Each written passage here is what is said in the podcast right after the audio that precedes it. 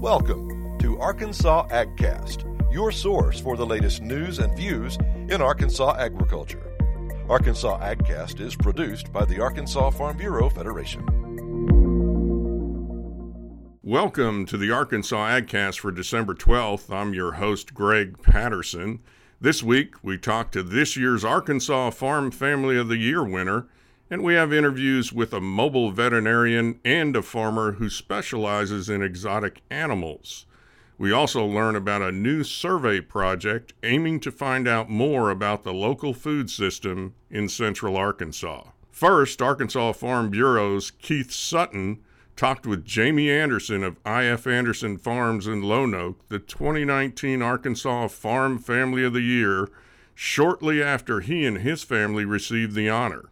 This is Keith Sutton with Arkansas Farm Bureau. Today I'm in North Little Rock at the Farm Family of the Year celebration, and I'm sitting here now talking with Jamie Anderson of IF Anderson Farms. Jamie, uh, congratulations on your family winning this big honor. How, how does that feel to you?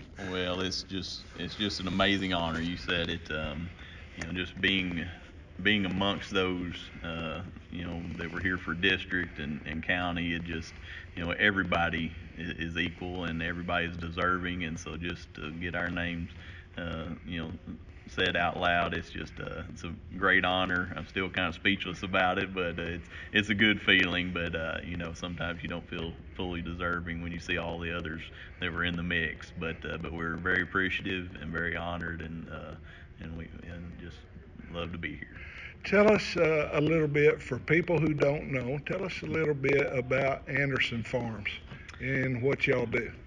Well, we are. This is our 70th year. Uh, four generations. My granddad, great granddad started it back in the late 40s.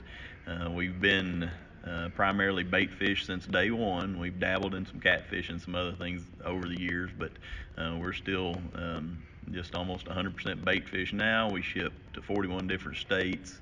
Uh, we sell direct to John Doe fishermen all the way to a retail store or a wholesaler that may service 100 retail stores.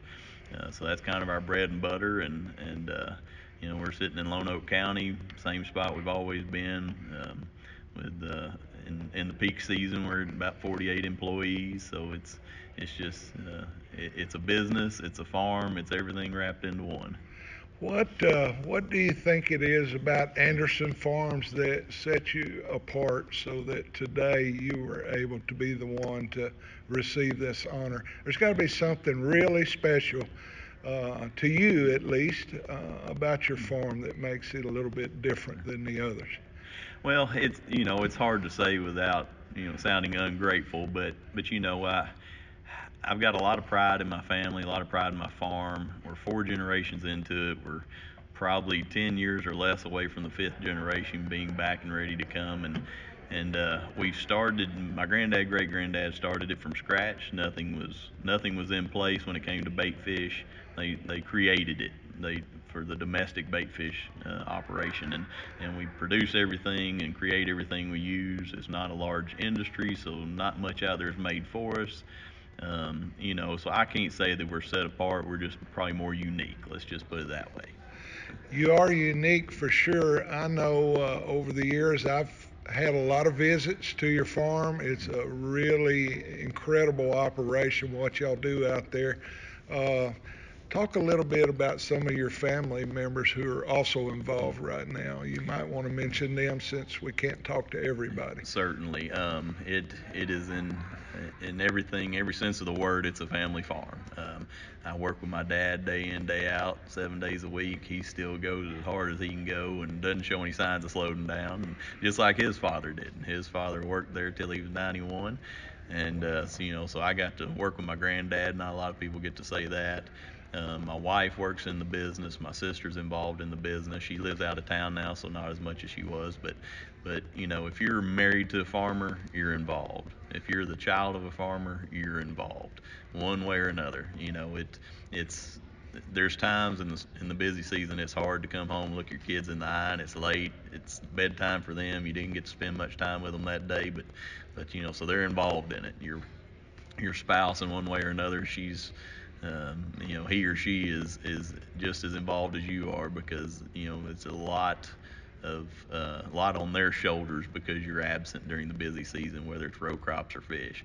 You know, so it, it's uh, it is definitely a, a, family business, and and uh, thank goodness for it. We're very blessed uh, to be able to have it.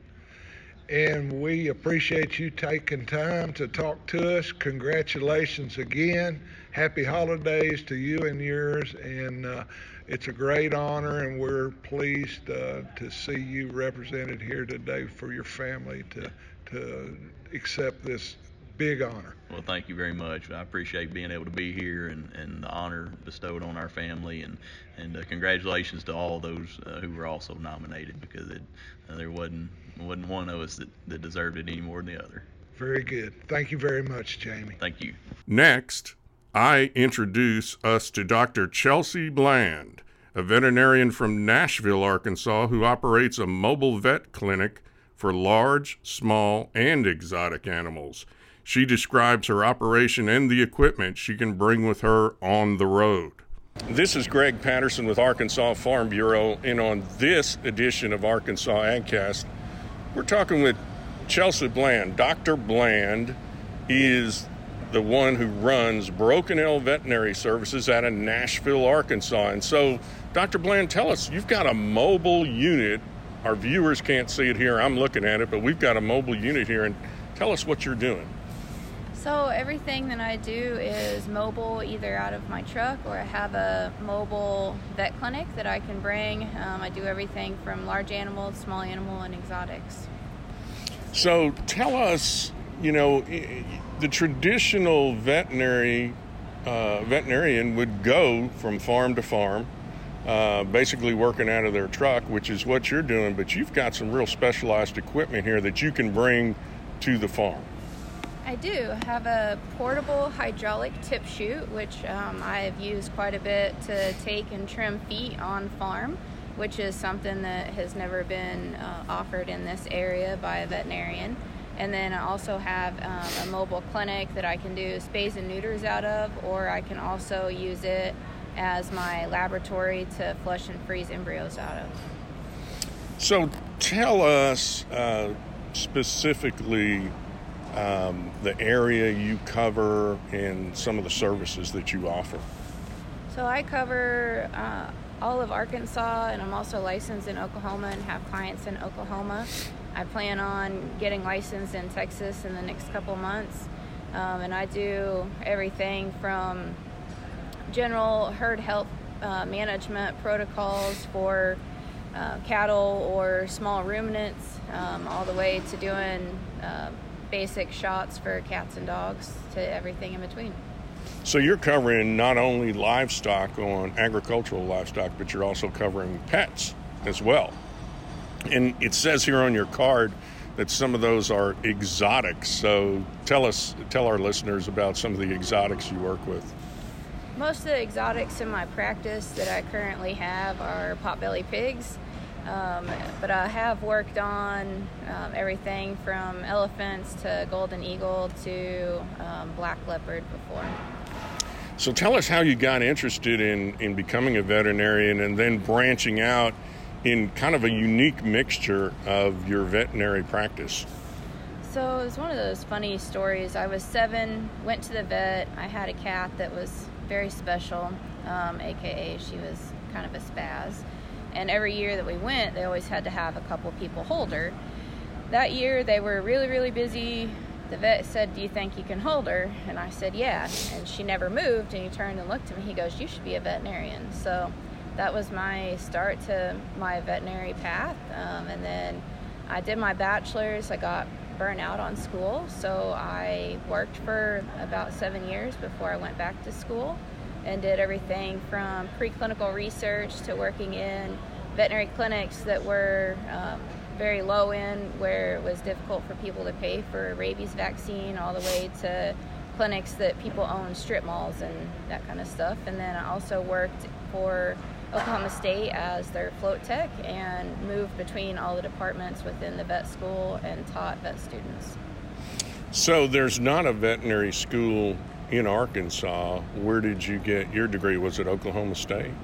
No, I went to St. George in Grenada in the Caribbean, where the 83 invasion was. Um, the reason I went there is because most of your professors actually have worked as veterinarians before they taught. So a lot of the teaching that I got when I went there was um, this is what the book says, this is what you're going to be tested on, but here's what you will probably see in the real world. So being able to reach back on all of the experiences I had as a tech in different environments and look back on certain cases and realize the anatomy and physiology behind it or why something was done that way was really helpful for me. So, how does someone who's searching for a vet school all of a sudden land on Grenada? Um, is, is, were you looking at a Carnival cruise ship type thing, or what? Oh yeah, that'd be fun. No, um, when I worked at Oklahoma State, um, I worked with um, kids from Oklahoma State, Ross, St. Matthews, and St. George, and the St. George students stood out um, as far as their hand skills, being able to draw blood, their communication skills with each other, the professors, and the clients as well.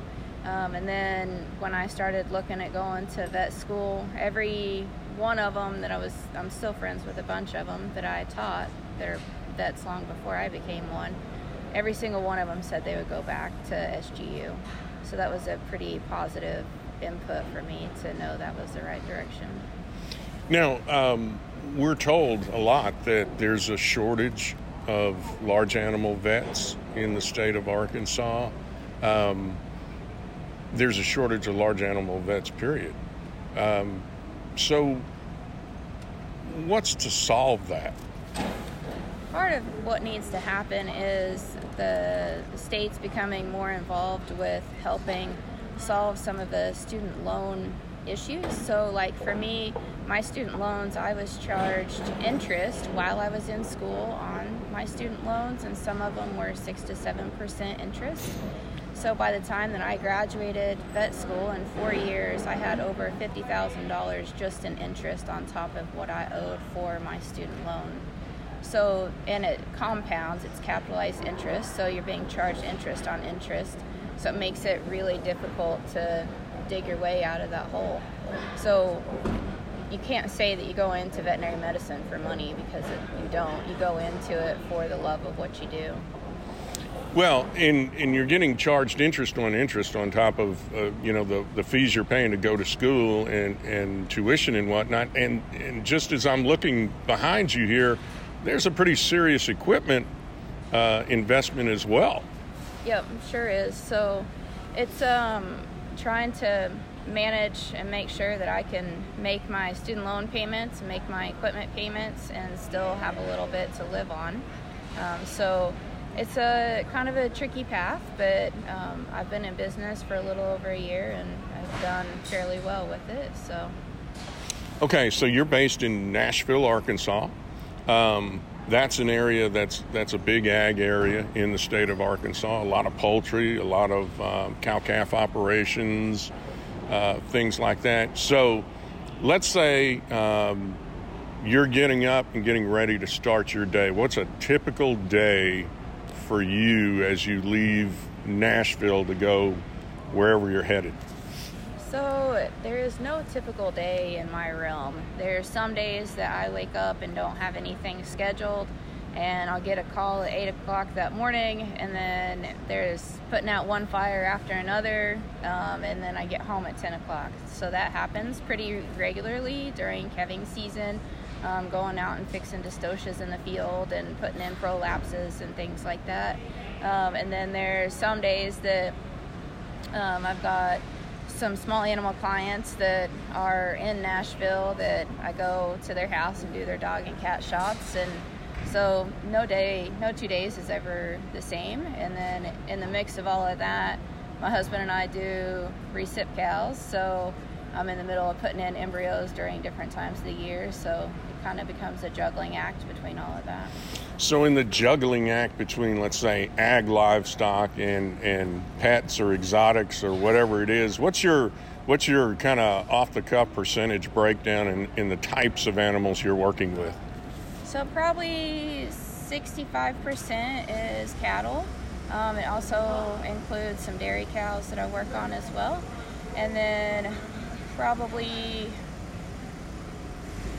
25% small animal, 5% horses, 5% exotics, somewhere in the realm of that. So there's never a dull moment, it seems, in, in your days. Absolutely not.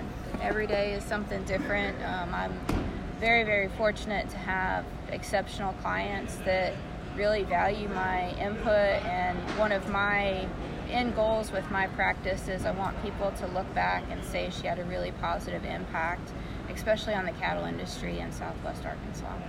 Tell us about your philosophy in treating animals, regardless of what kind of animal it is. What are you trying to get across? Obviously, you're trying to maintain health in an animal, you're trying to handle an emergency situation, but what are you also trying to do in regards to working with the owner, whether it's a cattle operation or, or just a pet owner? So, my style of practice is different because it stems from what I wanted as a kid you'd walk into a vet clinic and they do the dog and cat shots and they'd leave and then there was never any time to ask questions. You know am i feeding my dog the right dog food. Do i need to change up the vaccine protocol with my cows that kind of stuff. So especially a first appointment for any client is at least 30 minutes. Um, so i want to make sure that i don't leave and you have questions. Uh, i think that client education is the key to helping your clients be better with their animals. So I also do written discharges. Doesn't matter if it's a cat or a cow, you still get written discharges that says, all right, I want to see if you see these signs, that's great. If you see these signs, call me. So give people parameters and something to go back and look at because that's a lot of information to take in, especially if you've got something that is sick. Well, how often do I do the antibiotics? All that stuff. Even though it's on the label, sometimes if you word it differently on discharges, then it makes it a little bit easier to comprehend and it goes back because it is a lot of information to provide. I also do client handouts. I have a um, herd health protocol management for cattle. Um, I've also went through and typed up some information about dog and cat food and good resources so you know where to look for your information instead of um, watching TV and the ads on TV because all of that gets really confusing you have a license in Arkansas, you have one in Oklahoma, you're fixing to get one in Texas, so you're like the ultimate road warrior here. I do travel a lot. In my first eight months of practice, um, was it? I had driven over 20,000 miles and worked in nearly 20 counties in Arkansas. Plus, I that's not counting the counties in Oklahoma as well. Do you have a favorite animal that you just really enjoy working on? I love working on cattle. If it came down to me having one pet to only have forever, my dog clients would kill me, but I'm really a cat person. So my two cats at my house are, um, yeah, they're pretty pretty high on the list. But I've also got a horse that I've had since he was born. He celebrated his 22nd birthday in May, so he's my other main squeeze. Okay, we have been speaking here with Dr. Chelsea Bland. She's a veterinarian, uh, veterinarian that's that's based out of Nashville. Now, now your company's called or your business is called Broken L Veterinary Services. Explain that name. So the Broken L is my family brand. It's one of the first and um, registered brands in Kansas, first and oldest. Um, so I'm the fifth generation for it. Uh, grew up in Kansas, but moved down to Nashville once I met my husband. And um, it was actually his idea to carry on the family legacy by utilizing the Broken L brand. Anything else you want to tell us? Uh, what would you what what kind of advice would you give to someone who either the idea hit them like it did you, hey, I want to be a vet, uh, or someone who's actually in vet school right now? Don't be afraid to step out and be different. Don't be afraid to um, break the mold. Make sure that you shadow a lot of different practices. So I worked in a lot of different environments before I went to vet school. So it really helped me know more of what I wanted to do and what I didn't want to do. So get the experience and um, keep pushing and doing what you want to do. On this edition of Arkansas AgCast, we have been speaking with Dr. Chelsea Bland, and she is a veterinarian uh, based out of Nashville, Arkansas, with Broken L Veterinary Services. And Dr. Bland, thank you so much for spending time with us. Thank you so much. If y'all have any questions, you can find me on Facebook at Broken L Vets, or my phone number is 870 557 8404. Thank you so much. I also spoke with Chris Backus of Backus Family Adventure Farm in Hagarville, who describes how he's slowly shifted his farming operation from commercial cattle and poultry to focus on agri-tourism and events with a variety of exotic animals. This is Greg Patterson with Arkansas Farm Bureau, and on this edition of Arkansas AgCast, we're talking with Chris Backus and his mom, Nedra, and we are here just outside of Lamar. In what town are we in? This is a small community of Hagarville. Okay, so we're in uh, Hagarville, which is a suburb of Lamar. And, and you guys have a real interesting farm. You've got an exotic animal farm that you've gotten involved in ag tourism on. And, and Chris, how'd that get going? Sure. So we uh, have lived on this farm for quite a while, and family grew broilers for Tyson and, and commercial cattle. And we had some animals that miniature donkeys and llamas that we had started getting that I, I kind of like animals, and so we had started gathering those. And people wanted to come out and see them all the time. Uh, we added a camel to the farm, and so of course everybody wanted to come see the camel, and people were wanting us to bring those to uh, do birthday parties and petting zoos in the community at their house. And so we ultimately just decided to turn our our farm, our party, our existing hay equipment shed into a party barn and start doing birthday parties and events on the farm. Nedra, did you have any idea that you would ever be at this point in, in your farming life? No, and actually, this was all a kid's idea. Uh, it was our oldest son's idea to start doing the birthday parties here. I told them that it would not work, no one would come here. And they said, Mom, I promise if you do it, they will come. so, so you're actually pretty surprised at how things have worked out. Absolutely, yes. When you, when you were first farming, I mean, you were doing traditional farming, and then uh, obviously some things changed as far as the farm was concerned, and, and it took this direction. Um, what's it been like for you as you've gone on this journey? Well, um, it's exciting.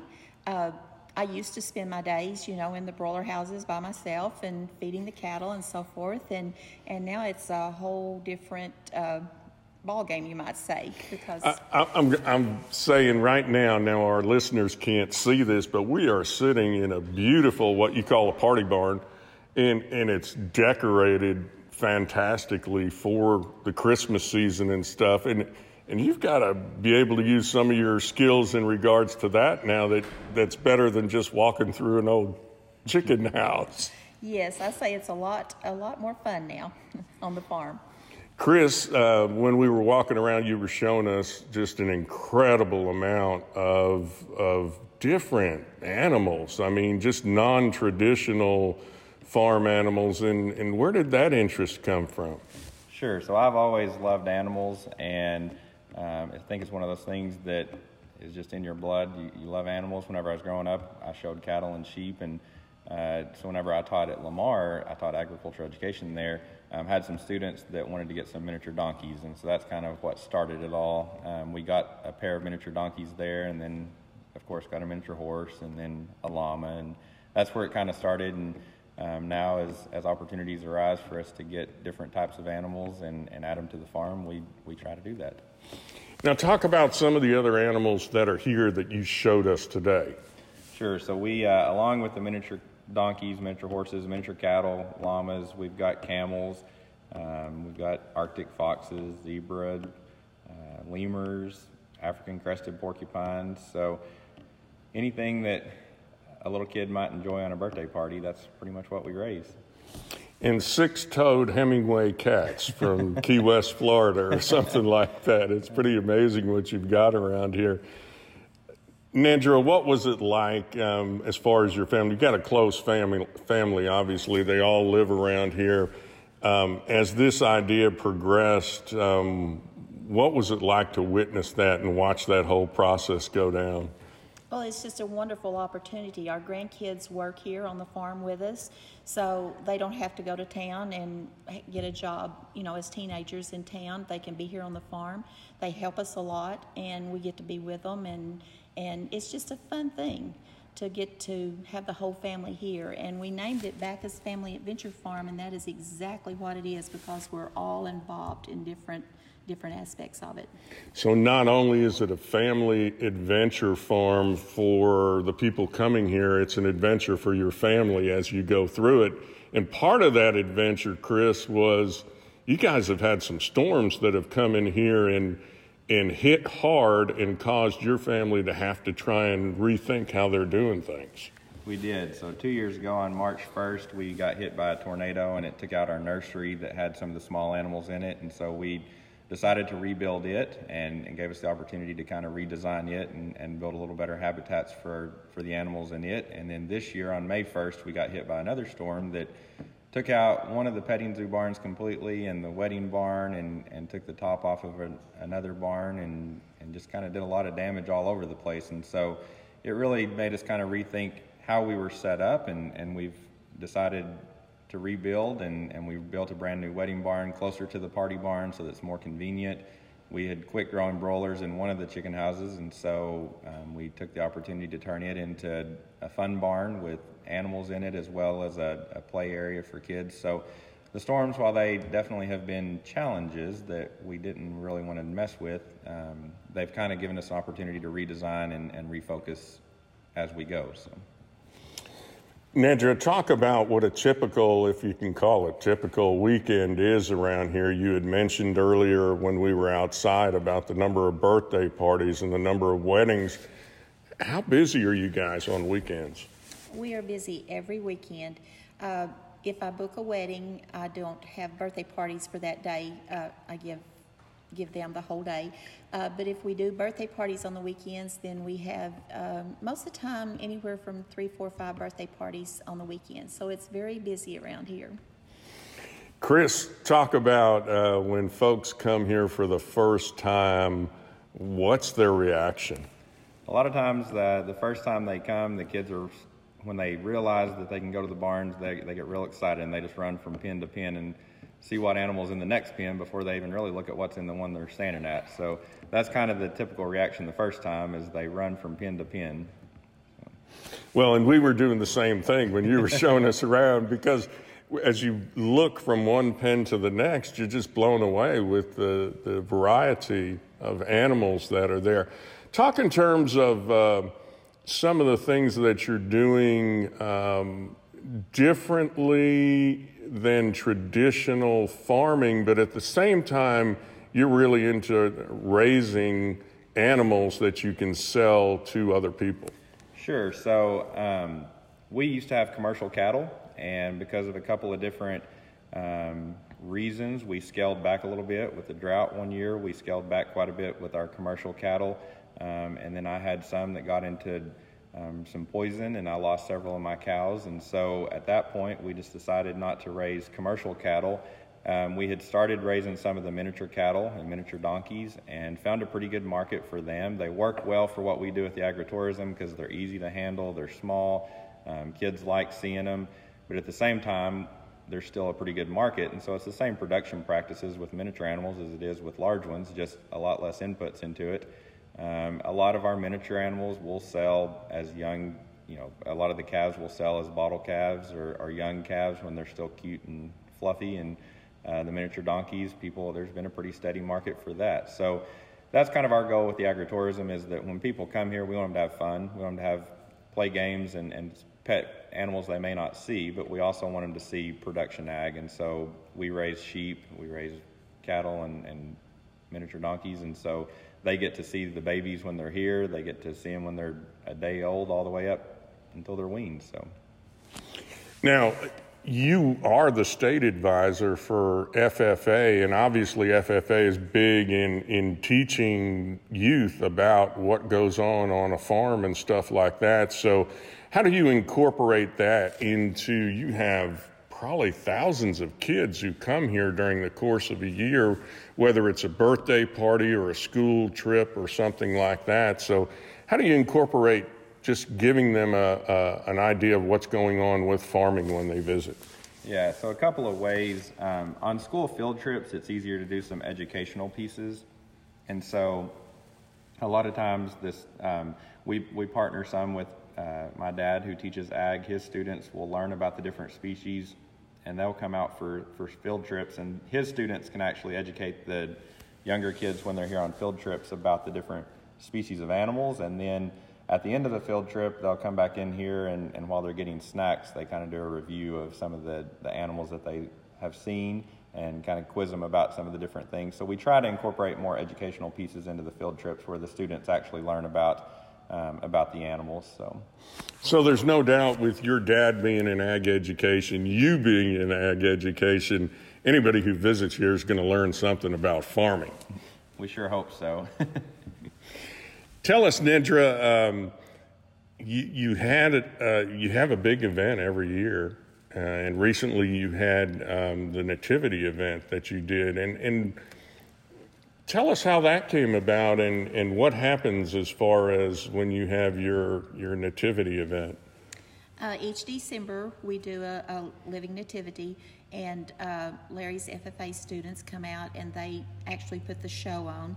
Uh, we open up the farm to the to the public free of charge. It's just our thank you to the community for uh, for letting us do this and for uh, having their events here throughout the year. Uh, we open up the farm. We have uh, three shows at different times of the evening. Uh, we have uh, the Grinch here. Uh, so that kind of adds a fun aspect to it. We open up all the barns and let everybody just enjoy the animals and enjoy the games and, and the farm. So, who has the best personality to be the Grinch? Oh, we have the perfect, perfect person for the Grinch. Any comment on that, Chris? no comment. so, tell me, Chris, if, if people want to come out to the uh, Backus Family Adventure Farm and have their own adventure, how do they do that? The easiest way to get hold of us is through our Facebook page. It's Backus Family Adventure Farm, and that's where we book all of our events through the through the Facebook page. So, Nedra, if you had uh, more than 52 weekends, could you fill them up? I think so. Thank you so much. Appreciate it. Well, this edition of Arkansas AgCast, we've been talking with uh, Nedra and Chris Backus, and they run the uh, Backus Exotic Farm, where uh, folks come and visit and do weddings and birthday parties and everything else. And it's been a real pleasure talking to both of you. Thank you so much. You're welcome. Thank you. Thanks for being here.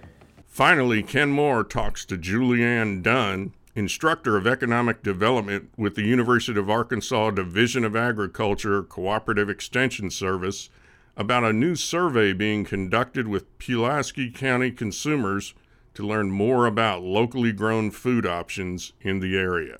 I'm speaking today with Julianne Dunn. Julianne is instructor of economic development for the University of Arkansas System Division of Agriculture's Cooperative Extension Service and we're going to be discussing a special uh, online survey that the Extension Service is conducting about local food production and consumer preferences concerning local foods. And uh, Julianne, thank you for visiting with us today just a little bit to discuss your survey. If you will, just kind of why are you conducting this survey and uh, how is it going to work? How can people participate? Well, thank you for having uh, me on today. Um, the goal of the survey is to really gauge how consumers feel about their local food system, how easy it is to access, what they feel about where they are able to access, whether it's a grocery store or a farmer's market, the quality of food and the diversity of the food that they are receiving, um, whether they are, um, and whether they can access it on, you know, SNAP programs or any kind of other program that makes it easy to access local food. Um, and the idea is like we really just want to get a sense of what the consumers are feeling, um, and we're focused primarily on um, on six or seven zip codes in Pulaski County as a starting point. We had to start somewhere, and um, and really just you know getting as many people's point of view as possible. So, how are you reaching out to them, uh, getting them engaged, and how will local consumers conduct this survey? So, we have a couple of different methods that we've been trying to collect information. We did send out a physical snail mail mailer um, earlier this year um, to a random set of addresses within Pulaski County. We also had a um, we worked with a company to reach out to people through telephone and mail. Um, we also have been in front of a few grocery stores around Pulaski County. You might have seen us and waved to us. Um, and then we also have a survey online through SurveyMonkey um, where we're collecting this information. So we are trying to get to as many people as possible um, through as many different avenues as we possibly can. Um, and uh, just so I don't forget, the six, the seven zip codes are seven two two zero two, seven two two zero four. 72205, 72209, 72076, 72216, and 72120. Lots of numbers, but if it's your zip code, you probably recognize it. Um, and um, we're really just trying to get as many people as possible to fill it out. Um, and this is only the first step in a several step process to get a real sense of the environment as a whole. Because um, consumers are only one part of you know the, the the chain of where local food comes from before it gets into our kitchens. Exactly. Uh, of course, the Arkansas Grown program has been around for several years now. Uh, a lot of local consumers statewide should be very familiar with the importance of and and of course their preference to purchase locally grown. You know, from a roadside stand, from a farmer's market. Farmers markets, as we know, are becoming very huge, very popular all over America, really, and, and certainly here in Arkansas. But if you can, uh, just kind of what type of questions are you asking? Uh, what can people be asked to respond to? Um, so it's nothing. Uh, we try not to ask any questions that are, are wildly identifiable. Um, what we're trying to get, a lot of our questions are: Where do you get your food? How comfortable do you feel about the food you're getting? Um, is it very accessible? We're also listing several of the programs that we know are out there where people are able to get food, um, and seeing if they even know about what's around, um, and um, also giving them an opportunity to share ones that we don't know about. Um, we have a pretty good sense, but you know, everyone, no one can know everything, so it's really great to be able to even gauge. Maybe there's a program at your local church that we don't know about that's gathering food from a, a church member, or there is a community center that has a community garden that's giving out food. We don't know what's out there, so um, what we're missing. So it's a great way to ask for that. But mostly, it's just um, how comfortable people are feeling about the food they're getting, how accessible the food is, um, and what they'd like to see if what from what's missing. Um, if they they don't think that there's enough food, or if they'd like to see more local food at restaurants, or if they'd like to see more local food at the larger chain grocery stores. Um, so it's a it's a, a pretty comprehensive survey. Um, we tried not to make it too long, um, and we definitely didn't ask any questions that are too like we couldn't track you down after you feel, filled it out. It's as anonymous as we can make it, um, and uh, but trying to get a real sense of how people feel about this the environment. Uh, one of our local farmers, he always likes to say, "Know your farmer, know your food." He's involved in the local food production uh, segment. He's even purchased a couple of old uh, uh, stores that you, if you will, uh, and he's renovated them and he's opened a couple of local mercantiles where he could sell his uh, beef, pork, and poultry products right out of those stores as well as local produce in season. And he's connecting with local consumers through these little mercantiles and cafes here locally in central Arkansas. And he's just one example of an entrepreneur who's doing that. But it's all about giving that consumer that confidence in the food that they're purchasing and eating, whether it's uh, at a farmer's market or in a small cafe. Exactly, and that consistency too, like knowing that every time they go back there, the same food that they're looking for is there every time. That or knowing that it might not be there. So that's half the excitement, right? Yes, exactly right. So uh, again, how is this going to help local producers, local uh, fruit and vegetable growers? So um, we will be sharing the results of this survey, but also, um, as you as um, you may know, or we are also having focus groups and interviews with producers starting next year to also gauge their feeling about how easy it is to get their food into the local consumers' hands. Um, and they'll be able, and that's the point where we start sharing how consumers feeling. So we're going to be transparent about all of this information. Um, so producers hear directly from consumers. Well, not directly, but you know, as a res- as like the 33% of consumers say this sort of thing and being able to have them react to that information as well as share information about where they would like to get their food if they are not already there or what kind of support we can give them that they're not currently getting but also like highlight what support they're getting that's amazing. Um, and the farm bureau is an example of that. But that's that's the last that's the next big step is talking to these producers sharing the information from the consumer survey and seeing what they're saying as well um, and the third component of this is is also talking to these merchants, these restaurants, these um, uh, farm mar- farmers markets managers, and hearing about you know the middle where where the where the where's the food being sold from? How easy is it for them to get consistently good quality food? How easy is it to talk to producers or find producers when they do want to expand their options? So we're getting three different kinds of points of view of the local food environment so we can really see how vital and how vibrant the environment is and also see what opportunities to grow there are. A couple of years ago, we uh, connected with a local church that was involved with the Arkansas Food Bank, I believe. They retrofitted this bus and retrofitted it into a local farmer's market, if you will, where they could put fresh produce inside this bus and they could travel around to what they called food deserts here across Little Rock, uh, where people are shut in. They can't get out to the supermarkets. They had no way to get the locally fresh uh, produced food, and so they they're, they're going to where they live, and you know parking lots and things like that. How is this going to help reach those consumers who are uh, shut in in these food deserts to get that local food? Well, that's that's a prime example of where we're looking for opportunity. Um, I mean, food deserts are a very big deal. It's not just shut-ins; it's also people who don't have a grocery store within. I think it's five miles, um, and so they end up shopping at you know their little corner markets that don't necessarily have local food um, available, or you know it's not cost efficient for them to have um, local food. And, and so we're trying. That's you know that's one of the avenues of how we. You know, that's why we send mailers as well. Um, we're trying to advertise this particular survey as much as possible so we can get their point of view um, as well. Um, and that's also why we chose these um, zip codes because it's a wide range of different types of consumers um, and different types. And there's a few food deserts that are in um, in these uh, zip codes that can also say that we're starting to see like they don't know where their food is coming from. So that's also going to be an opportunity that we are already starting to see about raising awareness about who your farmer is, like you said earlier.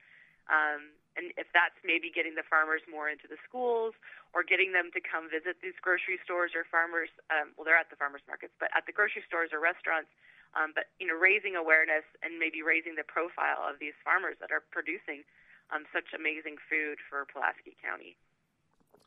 And I meant to say that also they partnered with the Arkansas Hunger Relief Alliance as well as the food bank on that project. Well, this is great uh, Julianne, and uh, we wish you the best of luck with your survey. And as you go forward into the new year with it, when these focus groups, we look forward to helping you uh, down the road publicize the results of all of this. Thank you so much for having me. Um, and you'll be able to find that survey link hopefully on your social media as well as the cooperative extension. So we hope to hear from everybody and hear their point of view. Why don't you give that link where they can go online and participate in the survey?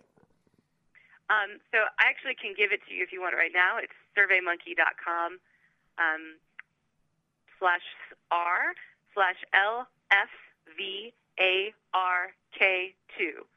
Um, again, it's surveymonkey.com slash R slash L F V A R K 2. Um, and hopefully everyone clicks on it. but I will also send it to you so you can post it in your liner notes. Well, thank you, Julianne. And for all of our listeners listening into our conversation, we encourage you to go to that link that she just gave you and participate. This is very important.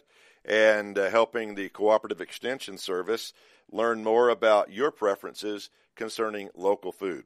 Julianne, thanks for your time. Thank you. Have a wonderful day. Been speaking with Julianne Dunn, Instructor of Economic Development for the Cooperative Extension Service on this edition of Arkansas AgCast. That's it for this week's AgCast. We'll be back next Thursday with more agriculture features and news.